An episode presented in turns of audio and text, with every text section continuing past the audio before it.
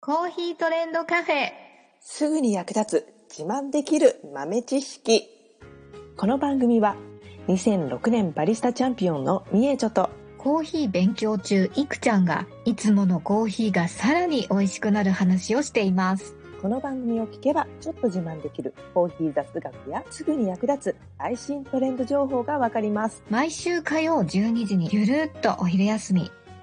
木曜夜10時10分からカフェ好き女子の夜会をラジオトークでライブ配信しています。美味しいコーヒーの入れ方など皆さんのご質問にもお答えしますのでぜひ欠かさず遊びに来てくださいね。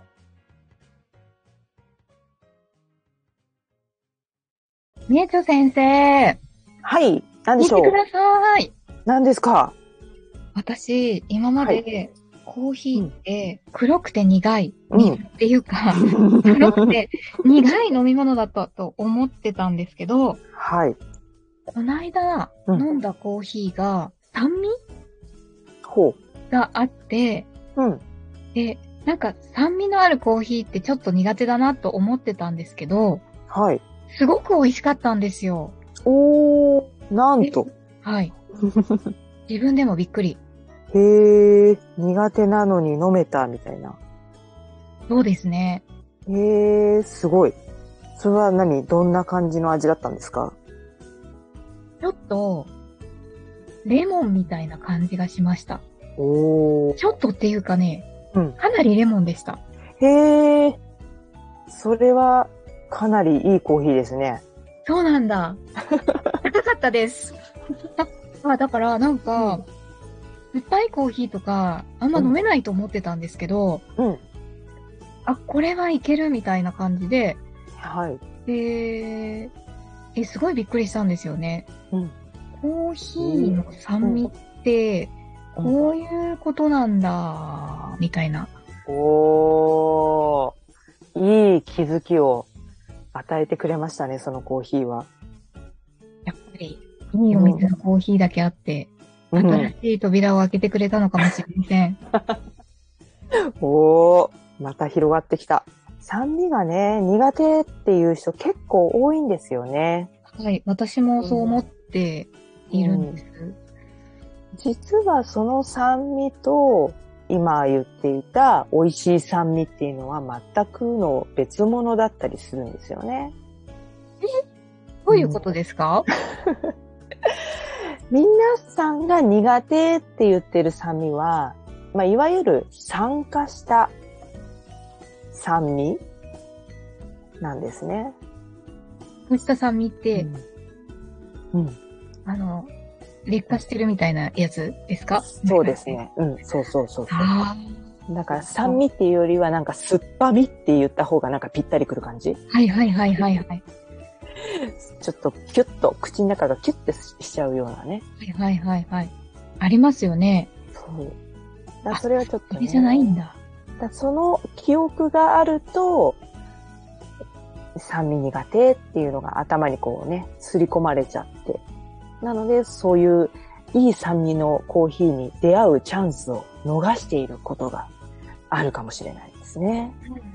うんうんうんうん。で、本当にいい酸味っていうのは、酸味だけじゃなくて、酸味のを支えてくれる甘みがある。これがポイントになってきます。酸味を支えてくれる甘みがある。そう。へーうん。例えば、ただ酸っぱいだけのものと、あと、ただ甘いだけのものと、甘酸っぱいものとあったら、多分、商品として一番売れるのって甘酸っぱいなんですよ。うん果物だったりとかね。うん。はい。そうですね。甘さ欲しい。うん。で、ただ酸っぱいだけだと、あの、まあ、本当に刺激になってしまうこともあるんで、それを支える甘さがあることで、酸味の質っていうものをね、よりよく感じさせてくれる。なので、そのコーヒーが、えー単なるトゲトゲした酸っぱみじゃなくて、まあ、レモンのような酸味っていうふうにね、表現できるぐらいのクオリティってことになるんですよね。うん、なるほど。ねで新鮮なコーヒーにはね必ずあの、酸味があって、甘さが支えてくれて、で、焙煎度が高ければ、えー苦味とかね、えー香ばしさも乗っかってくるんですけど、はい浅い、浅入りとかね、中入りぐらいまでは、割と酸味が主体になってます。ただ、それを感じさせないような甘さとか、まあ、ほ、ほのかな苦味っていうのがね、バランスをとってくれてるので、結果的に、フルーツのような味わいがコーヒーから感じられるっていうことになるんですね。フルーツのようなうん味がコーヒーから感じられるっていうのが、うんもうなんかね、え、コーヒーってそうだったのかみたいな、うん。なん、か、うん今までそのコーヒーと思っていたものが、うん。なんかガラガラと崩れ去ってるっていう か、え、なんか、多分私含めてうん、他の方もそういう方多いんじゃないかと思うんですけど、コうーんヒーとは、黒くて濃くて苦い飲み物であるってうん。思ってんですよね。うんだから、そこになんか、フルーツの味がするとか、匂いがするとか、うん。えーみたいな。どういうことなんだろうって。そう。ね。まあ昔はね、ちょ、なんか、ナッツっぽいような、ナッツとか、あとチョコレートとか、そんなような、と同類というか、はい。のような味わいだった。今はね、ワインのような、ふあの、味わいの広がり方っていうか、もう本当にフルーツですよね。表現が。今日コーヒーのその、あの、味を表現する言葉でなんか、うんうん。フルーツの名前よく出てくるじゃないですか。パイナップルだったり、うんうん。レモンだったり。うんうん。なんでそんなフルーツの味とか香りとかするって思ってたんですけど、そもそもコーヒーって、コーヒーチェリーっていう果物だったんですよね。そう。そうなんです。なんそうかアホかって聞いてる方思われるかもしれないんですけ ど、いや、多分私含めてコーヒーがなんか赤いコーヒーチェリーっていう果物からできてるって、うん。知らない人結構いるんじゃないかと思うんですよね。そうですね。いると思います。大多数はそうなんじゃないかなと思います。